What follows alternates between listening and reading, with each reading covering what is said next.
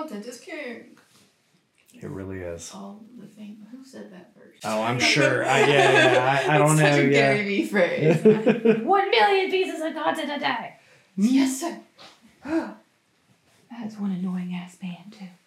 I could not be in a room with that man. This is a Gary Vee slander podcast. Like, I feel like we talk about he could be smart, but if I had to be in a room with that man for 5 minutes, I'm going to punch him.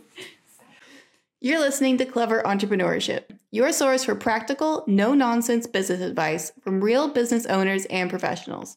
I'm Laura Morris. And I'm Eva Maria Foltz. Together, we're on a mission to bring you real talk and real advice from expert guests. No toxic positivity and no fluff. And if you sign up for our email list, which is linked in the description, we'll send you all of the actionable steps from this episode right to your inbox. So sit back, grab a notebook, and get ready to level up your business game with Clever Entrepreneurship. When we talk about the content of your website, what is content? It has everything to do with the words, coupled with if you have video or even an audio track like this. I know that there will be a video associated to it, but this is an auditory majority piece of content.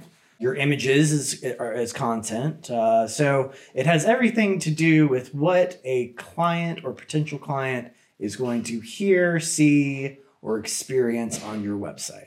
Okay, so anything that is on your website at all is content. All the guts. All the guts, yes. Absolutely. And does that include like the code and everything?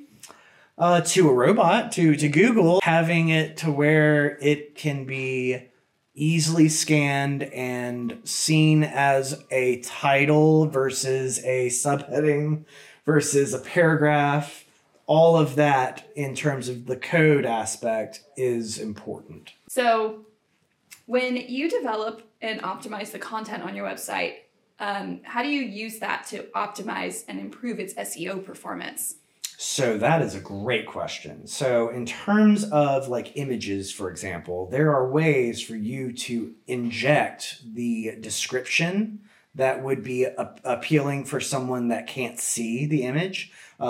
ADA compliancy, for example. It is imperative that each and every image does not just have the title of what the image came from. You know how when you take a picture, it shows when that picture was taken and the file number. You need to remove that and state what the image is. Not only that, but there is something called alt, your alt tag of that image. That is where you specify the purpose of that image. So everything that you put on your website needs to convey in English, or of course, if you're Spanish or whatever, your target language, it needs to have all of that content or that context in your content. And then also because Google doesn't have eyes or anything, tells Google what that picture is, right? Absolutely. So it's good for being ADA compliant, but also for SEO optimization. Is that what you're saying? Absolutely. Okay. So I actually see this a lot on websites where they have no alt text. They are not ADA compliant. And they also don't even have a privacy policy or anything. And that is like an easy way for somebody to sue you, because if you're collecting like information on the website at all, then people they have a right to know what you're doing with it. Can you talk a little bit about a privacy policy? I know you're not like a lawyer, but you do build these, right? Absolutely. No, in terms of a privacy policy, I actually had a lawyer create a template, and then I had I basically gutted the template and added code to it so that I could automate the process. All I have to do is type in the owner's name, their phone number, their email, how to contact them, and what county, their jurisdiction, if anyone were to try and sue them, where they would have to go to court on that. It is imperative for you to have a privacy policy, specifying the type of content, what audience needs to be, how old the audience needs to be reading and viewing your content. Most of the time I specify the age of 18 or above just to make it easy. Yeah. So I think that's going to be in our newsletter as well, that the first step is they need to make sure their location is on the website.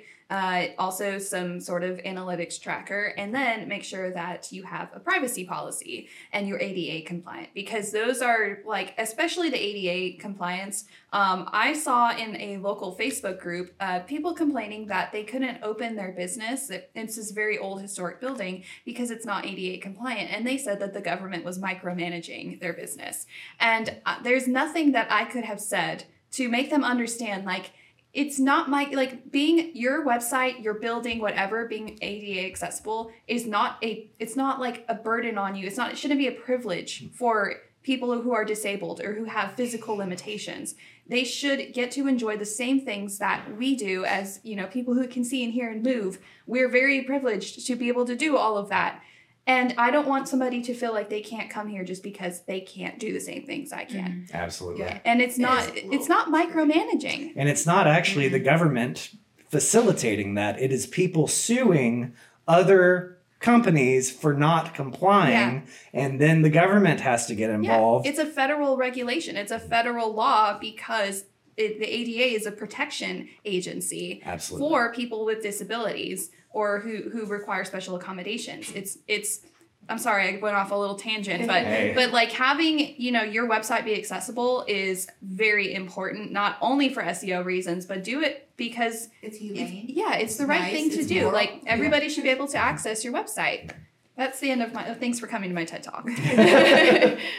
It's a very important TED Talk. Yes. It is. And I think it's worth noting on our newsletter that your website should be ADA compliant. Yeah. Absolutely. So something else that's become more and more common is making sure that your website is mobile compatible. Because especially when you go and you look at when people are visiting your website over on your Google Analytics, it's going to be over 50%, way over 50% that's going to be looking at it mobile.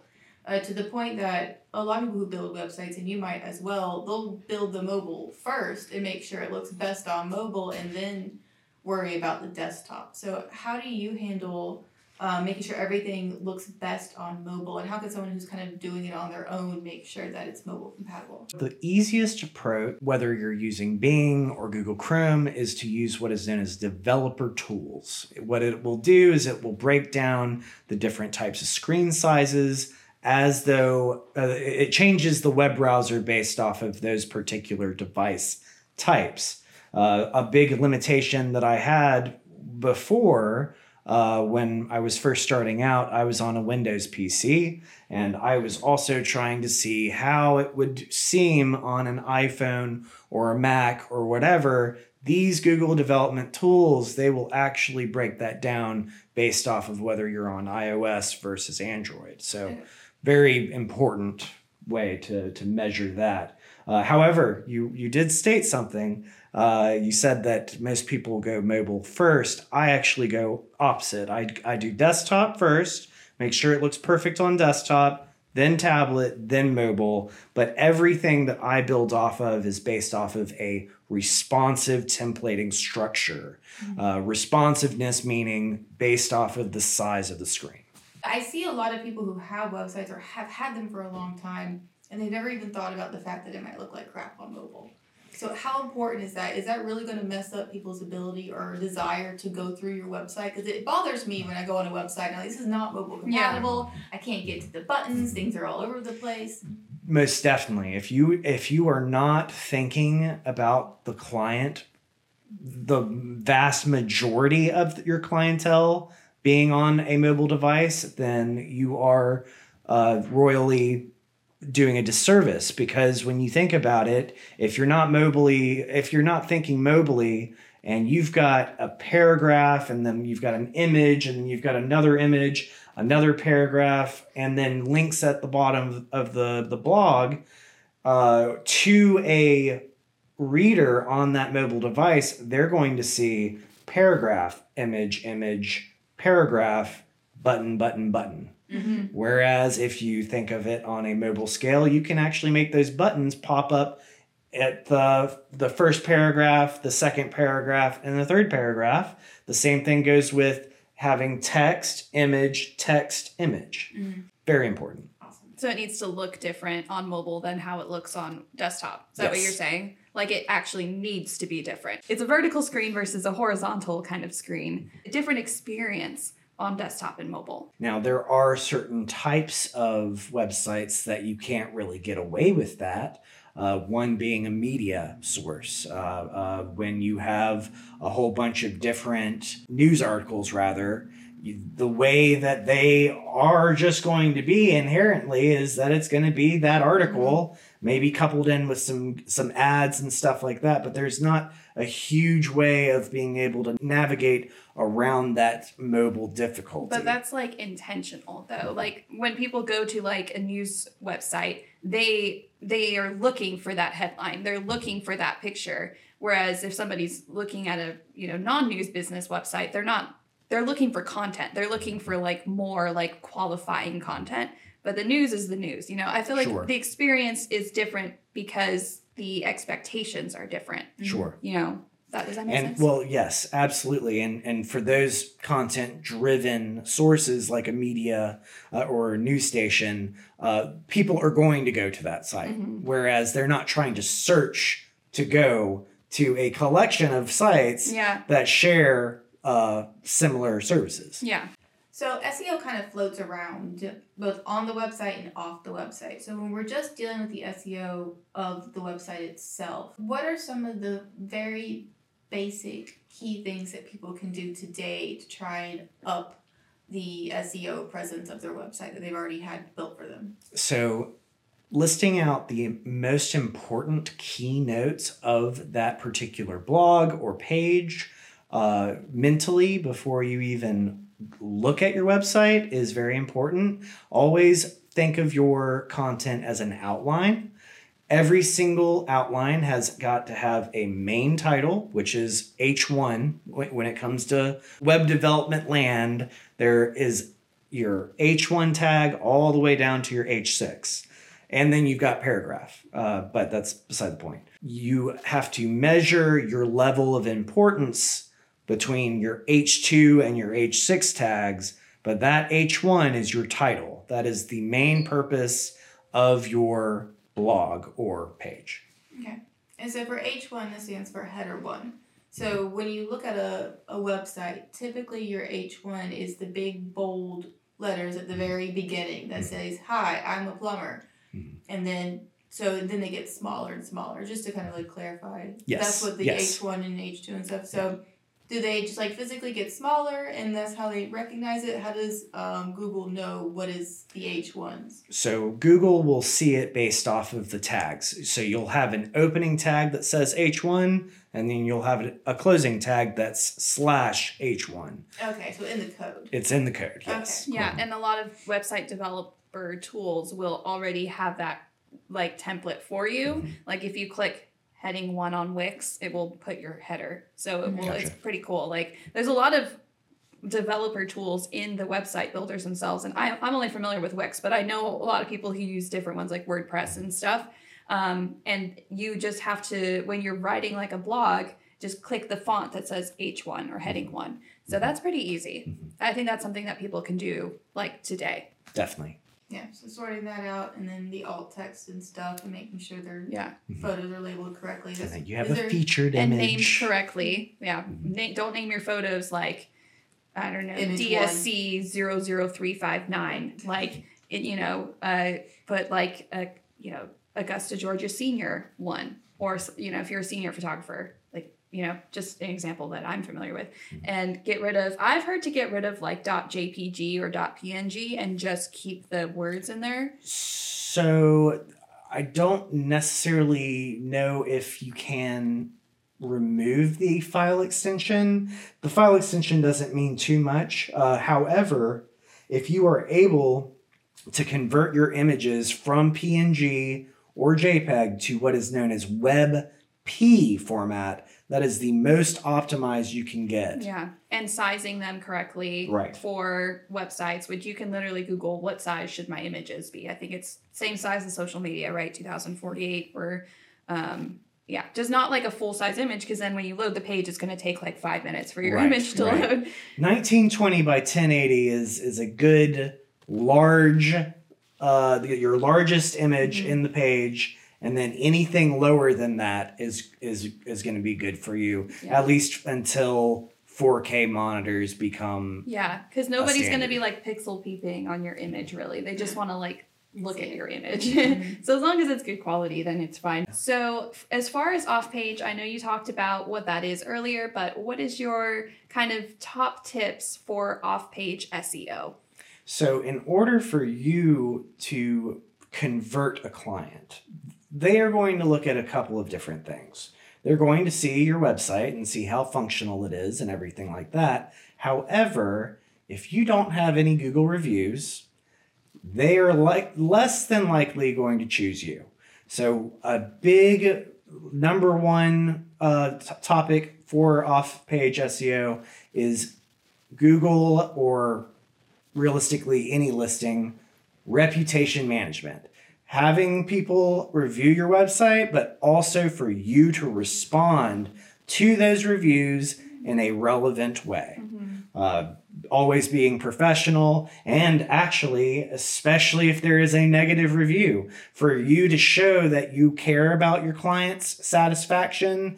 It may be that you're never going to satisfy that client. However, for another potential client, if they see that you actively engaged that negative review and you did your best to provide that ethical mode of making them happy, that is the way to do it. Yeah, because you can tell a lot about a person or a company based on how they respond to conflict, because then you kind of see why that bad review makes sense if the business owner responds in a way that is like, oh, yeah, I could see that problem happening, or just being petty, or like... I've seen some crazy owners responding to bad reviews. People get really up in their feelings and they lose their business. I saw one on TikTok earlier that the business is now closed because it was after they responded to this like pretty like polite bad review. I mean, I've heard people say that they have a harder time trusting companies who don't have more critical reviews than companies who have like all 5-star reviews. Which absolutely. I think that's the goal. You want all 5-star, but you know, like you get to see the real meat of the person. We're all human, so there's going to be mistakes and blunders that happen. And people always like to leave reviews when something bad happens. Exactly. So it's like Yelp. You don't go on Yelp to leave like good reviews, really. You go on Yelp to be like, don't go to this place. It's awful. Indeed. So try to like, how do you think you can incentivize people? Because I think that's what a lot of people worry about. Like, how do I get them to write Google reviews? Like, I don't think you need to incentivize them, really. You ask. Yeah, just ask. I don't think people ask. Yeah.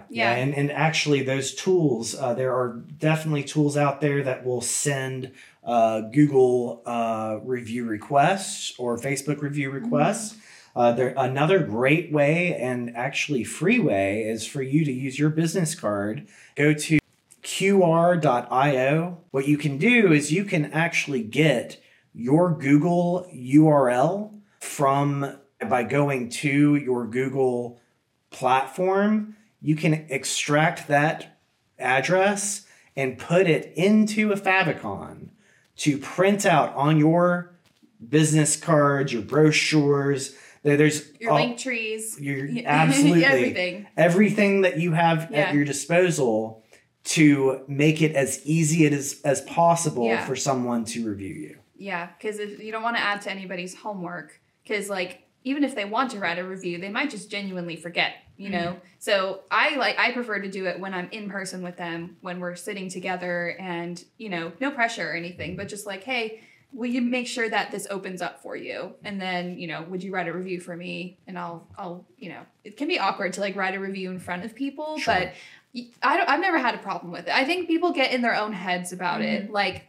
It's kind of like asking like a waitress, like turning the computer screen and being like, give me a tip, kind of. It's a little awkward, but like, when else are they going to do it? You know, like they need their tip. When you are first starting out, it is your first clients that mean the most, especially within that first 5 to 7 year. And they are more likely to be more understanding that, yes, you need this Google review. When you get to that point where you are past that 5 to 7 marker, you are going to probably want to pay that money for a solicitation review management system rather than you going to every Joe and asking for their review. Basically, figure out the basics. And then you will still eventually need to outsource for all of these experts that we're bringing in. That's what I'm seeing. It's like you can learn how to do it to a certain extent on your own, but eventually you won't be able to keep up, especially if you hire employees or contractors or whatever. Like, you need help with as your business grows. And that's a good thing. That's a really good thing. Like, Definitely. If people come to you, that's exciting. Like, they're getting serious about their SEO and you can bring them good results. Absolutely. So it's like an accomplishment. At the end of the day, you cannot do everything. Thank you so much, Reed, for coming on and talking to us about SEO. Can you tell our listeners where they can find you? You can find me at innovationv.com. All right. And are you on social media at all? I am. I've got a LinkedIn page under my name, Reed McDowell, MCDOW, or Facebook. Both, I have an InnovationV page. Although I will say I neglect it. But you can find me on Facebook as Reed McDowell. Yeah, I feel like Facebook business pages are like Neopets. They just get neglected. Although my Facebook business page comes up high up in Google for some reason. And I neglect it. I don't know. Anyway, we wanted to remind you to comment, subscribe if you're on YouTube, to follow our podcast page on your favorite podcast streaming service, which you're probably on right now, and keep signed up for our newsletter. If you go to cebtbpodcast.com, right there on the front page, you don't even have to scroll. You can sign up for our newsletter where we're going to be sending out the actionable steps from our SEO expert, Reed, where you can basically take these steps and get to work for improving your SEO presence online. And with that, we want to thank you for joining us today on the Clever Entrepreneurship Podcast. Have a beautiful day, and we will see you next time. Bye. Bye.